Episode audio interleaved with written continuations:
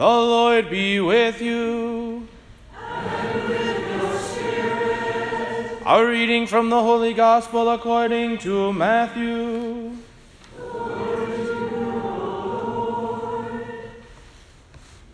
When Jesus saw the crowds, he went up the mountain, and after he had sat down, his disciples came to him. He began to teach them, saying, Blessed are the poor in spirit, for theirs is the kingdom of heaven. Blessed are they who mourn, for they will be comforted.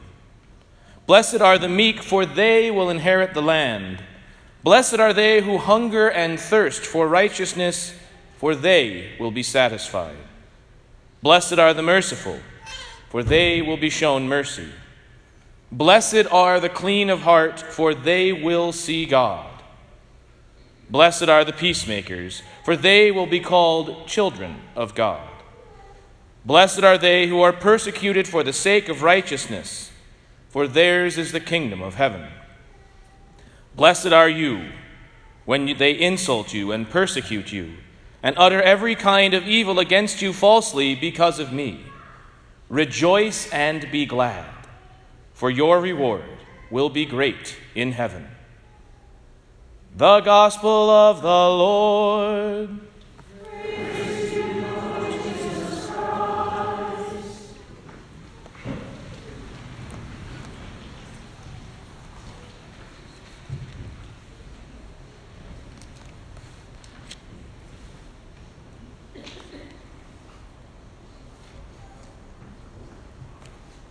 One of my sisters, when she lived in New York, worked as a recruiter for a big company, big multinational company, prestigious company. And she would go to career fairs, like we had this last week here at IU, and recruit students to be interns at this company. And after she'd been there for a few weeks or so, we were talking on the phone, and I was asking her how it was going, what schools she had visited, what schools she will visit.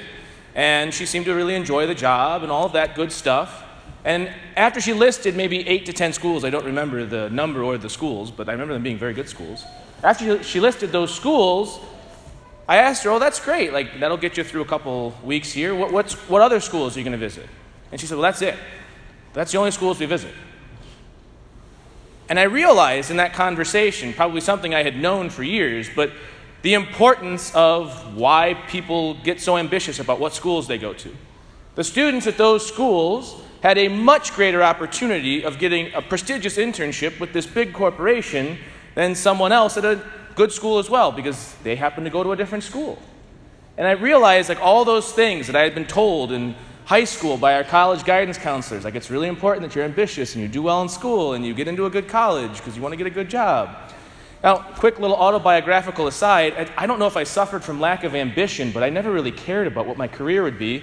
By the time I got to be about 18, 19 years old, I figured I'd try to make it as a teacher or a writer for a couple years, and then I'd go and work for my dad because I really liked that. Architectural sheet metal being that attractive uh, career that it is. And um, I just, you know, I figured that's what I would end up doing, and if all else failed, I'd become a priest, and we see how that worked itself out.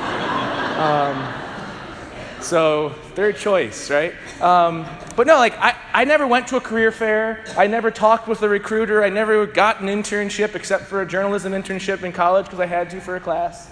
And I just never thought that way. But then I realized, like, ambition's an important thing. Like, that's why we go to schools. And then I got assigned here and started meeting students who are, like, their first week on campus and they know their major and they know they want to be for their career and they know what they're going to do with their life. And it's impressive, but it's also, like, intimidating to me as, like, a 31 year old new priest thinking, like, they know more about their life than I do. But ambition can, and, can be a good thing, but it can also be a bad thing. Ambition that leads to pride is a bad thing because it puts me ahead of everything else. If I do this, then I can do that. If I do this for myself, then I can do this for others. When our turn, when the gospel is trying to teach us today that it's not about what people do for me or what I get out of it, but it's what I can do for others. Blessed are the poor in spirit, not blessed are those who are wealthy. Blessed are those who mourn, not blessed are those who never go through life without an emotional problem. To be a Christian, and this is the, like the foundation of our Christian life, is to recognize that all of my ambition should point toward God. And in doing that, then my life starts to make infinite sense and starts to have an exponential impact on those people who are around me. And so, what are we left to do then? Well, it's not to say that we shouldn't be ambitious, especially to you students out there. You should be ambitious. You should desire to do great things. We need saints who are financial, uh, you know, financial, uh, uh, whatever, analysts. We need saints who are doctors. We need saints who are lawyers. If we want to change the world, we change it by being holy in what we're doing. So don't lack ambition. But let's try and figure out how to be the most ambitious in a way that is pleasing and brings glory to God, because that's the only way we find happiness. And if there's one message that comes through today clearly in the first reading, but also every time we come to Mass, it is that humility is a great and noble pursuit, and we should be more humble. The first thing we do when we come into Mass after we make the sign of the cross is we recognize that we're sinners. We recognize and we celebrate in the Eucharist the fact that God became a man and that he then gives himself to us. He debases himself so that he can lift us up. He debases himself so that we can recognize that in making ourselves low before God, we can do great and wonderful things, but we need humility. And what is humility? Yesterday, the church celebrated the feast of St. Thomas Aquinas as far as I'm concerned, the most important and influential Catholic thinker in the history of the church. And St. Thomas Aquinas talks about humility and all of the other virtues extensively, and he lists humility under the virtue of temperance. Now, temperance is not, we always think of the temperance movement as being like not drinking alcohol, but temperance is, according to Thomas, the use of our reason to moderate our passions. So we are thinking and feeling beings but we have this great gift of thinking. And so temperance allows us to use our ability to think to control the irrationality of our emotions and passions. So, what is humility? Humility for Thomas is the internal response, the internal thinking. False humility for Thomas, false humility for us is something we put on for other people, something that we put on deliberately and that's external. For Thomas, humility is when we are given an accolade or when we're given a success and we recognize that it's not necessarily all of our work. Or instead of someone saying, You did really good on this test, have you ever thought about being an accountant?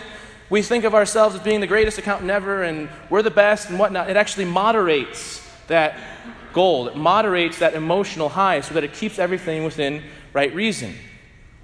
Now, for Thomas, though, he says very clearly, in fact, we should never let up our ambition. Our ambition shouldn't be throttled by humility, but our ambition should become confidence in God. That I seek after whatever I'm doing with my life because I am supremely confident that God is the one who is deigning this. God is the one who is moving this. God is the one who is making it possible for me. And then we are made low before God and we can put into practice what St. Paul tells us in the second reading today. We can be the fools who help the wise understand the world. Because to be a Christian, to really believe, to really live what the church is asking us to live, is to some people, to many people, perhaps most people in this society, foolish, dumb, uneducated. But when we actually make ourselves humble before God, we put our confidence in Him, we can simply just by living in that reality start to help to teach others that the person with the PhD, the three PhDs, and you know, the accolades and the medals can learn from the man on the street. That there's nothing we can't teach someone else, we can't help someone else do if we are humble. And so the challenge is for each of us is to recognize in Christ Jesus, in the man who went to the cross, who died for our sins, an example, an encouragement, and perhaps even a goad for each of us to recognize that our strength comes from Him, our love comes from Him. All of the good, the beautiful, and the true things in this world are the result of His love for us.